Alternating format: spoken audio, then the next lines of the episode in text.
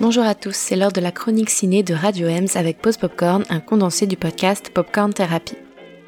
Je rappelle le concept, je suis Charline et j'ai moins de 7 minutes pour vous présenter un, deux, voire trois films à l'affiche, que ce soit en salle ou sur les plateformes.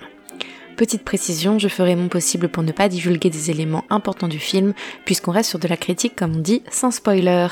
Et cette semaine, trois films, dont deux sur Netflix et un en salle.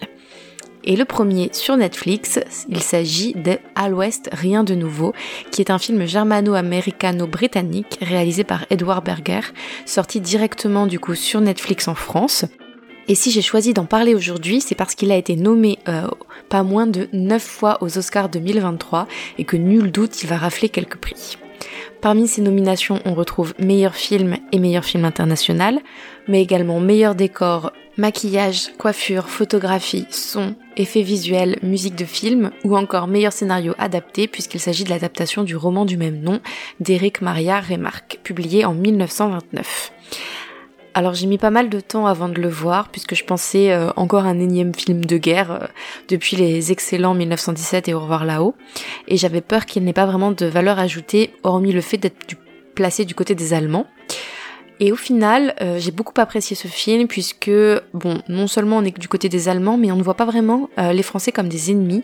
En fait, dans ce film, l'accent est plutôt mis sur l'absurdité de cette guerre et va limite tendre à rendre le film pacifiste. En tout cas, voilà, c'est un, c'est un des thèmes qui est, euh, qui est abordé. Et hormis son absurdité, l'accent est également mis sur le cauchemar et l'horreur de la guerre en elle-même. Et pour ça, le rendu est très réaliste. Le film va montrer les conditions de vie terribles dans les tranchées allemandes et françaises, que ce soit le, le froid, la boue, la faim, les rats, le désespoir.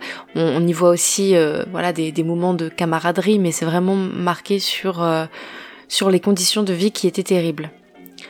Le film, il alterne entre les scènes de combat de 1917 à 1918 et l'épisode de la signature de l'armistice le 11 novembre 1918 en forêt de Compiègne dans le train. Alors l'histoire elle reste quand même assez simple et on a pas mal de lenteur, en tout cas j'ai trouvé personnellement, mais la photographie est très belle, le jeu d'acteur très convaincant et c'est vraiment poignant de voir la naïveté de ces soldats qui s'engagent alors qu'on sait que la guerre va cesser d'une minute à l'autre et même eux dans certaines scènes.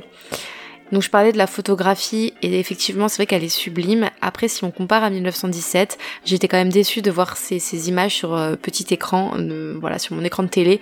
C'est un peu gâché l'expérience pour moi et j'aurais préféré qu'il sorte en salle. Le film suivant, qui est également sur Netflix, est également nominé aux Oscars 2023, euh, mais cette fois-ci il s'agit d'un film d'animation, et c'est Le Monstre des Mers, réalisé par Chris Williams, le co-réalisateur de Vaiana et des Nouveaux Héros de chez Disney, qui euh, a quitté les studios Disney pour rejoindre Netflix. Alors j'ai particulièrement apprécié euh, ce film principalement, euh, et je pense que c'est pour ça qu'il est nominé aux Oscars, grâce à l'animation. Le film est visuellement splendide, que ce soit la mise en scène, la composition des plans, euh, qui sont d'ailleurs souvent à couper le souffle, et tout les l'attention portée aux moindres petits détails. Les animateurs ont fait un travail minutieux, monstrueux.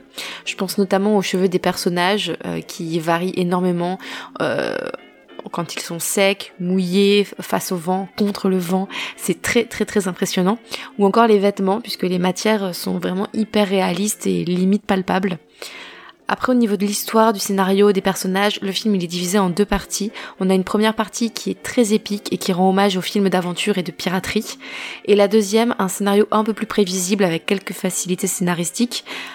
Peut-on, s'il vous plaît, avoir au moins un seul film d'animation sans la petite mascotte mignonne qui n'apporte rien du tout au film?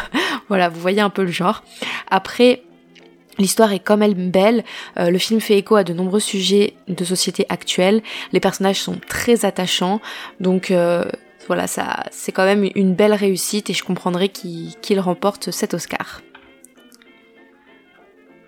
Le troisième film dont je souhaite parler aujourd'hui est encore un film de guerre pendant la Première Guerre mondiale, puisqu'il s'agit de Tirailleurs. Alors on est en 1917 et Bakary Diallo s'enrôle dans l'armée française pour rejoindre son fils de 17 ans qui a été recruté de force et euh, envoyé sur le front, père et fils vont devoir affronter la guerre ensemble. Alors entre le fils qui va s'affranchir, apprendre à devenir un homme et vouloir absolument se battre pour euh, finalement euh, des, être français pour des des, choses promises par les, par les Français, et tandis que le père, lui, va tout faire pour l'arracher au combat, et son objectif, c'est de le ramener sain et sauf. Voilà un petit peu euh, le synopsis. Alors c'est un film de Mathieu Vadepied avec entre autres Omar Sy que vous pouvez trouver encore en salle actuellement. Les critiques sont assez mitigées et je vous avoue que je le suis aussi. Euh, j'ai trouvé que c'était un sujet très important, que c'est une histoire vraiment poignante entre ce père et ce fils qui sont obligés de mener une guerre qui n'est pas la leur euh, et pour laquelle l'État français a fait des promesses non tenues. Mais malheureusement j'ai pas réussi à être hyper ému contrairement au film des Harkis de Philippe Faucon qui aborde des thèmes un peu semblables. Et puis personnellement, en étant inculte sur ce plan de l'histoire, euh, il m'a vraiment manqué une profondeur historique et des explications. J'ai trouvé que le scénario restait quand même assez pauvre et il y a une bonne moitié du film où il ne se passe pas grand chose. Euh, voilà, avant de redécoller vers la fin. Alors je dirais pas que j'ai passé un bon moment, mais je m'attendais à bien mieux pour un tel sujet, donc j'ai quand même été déçue.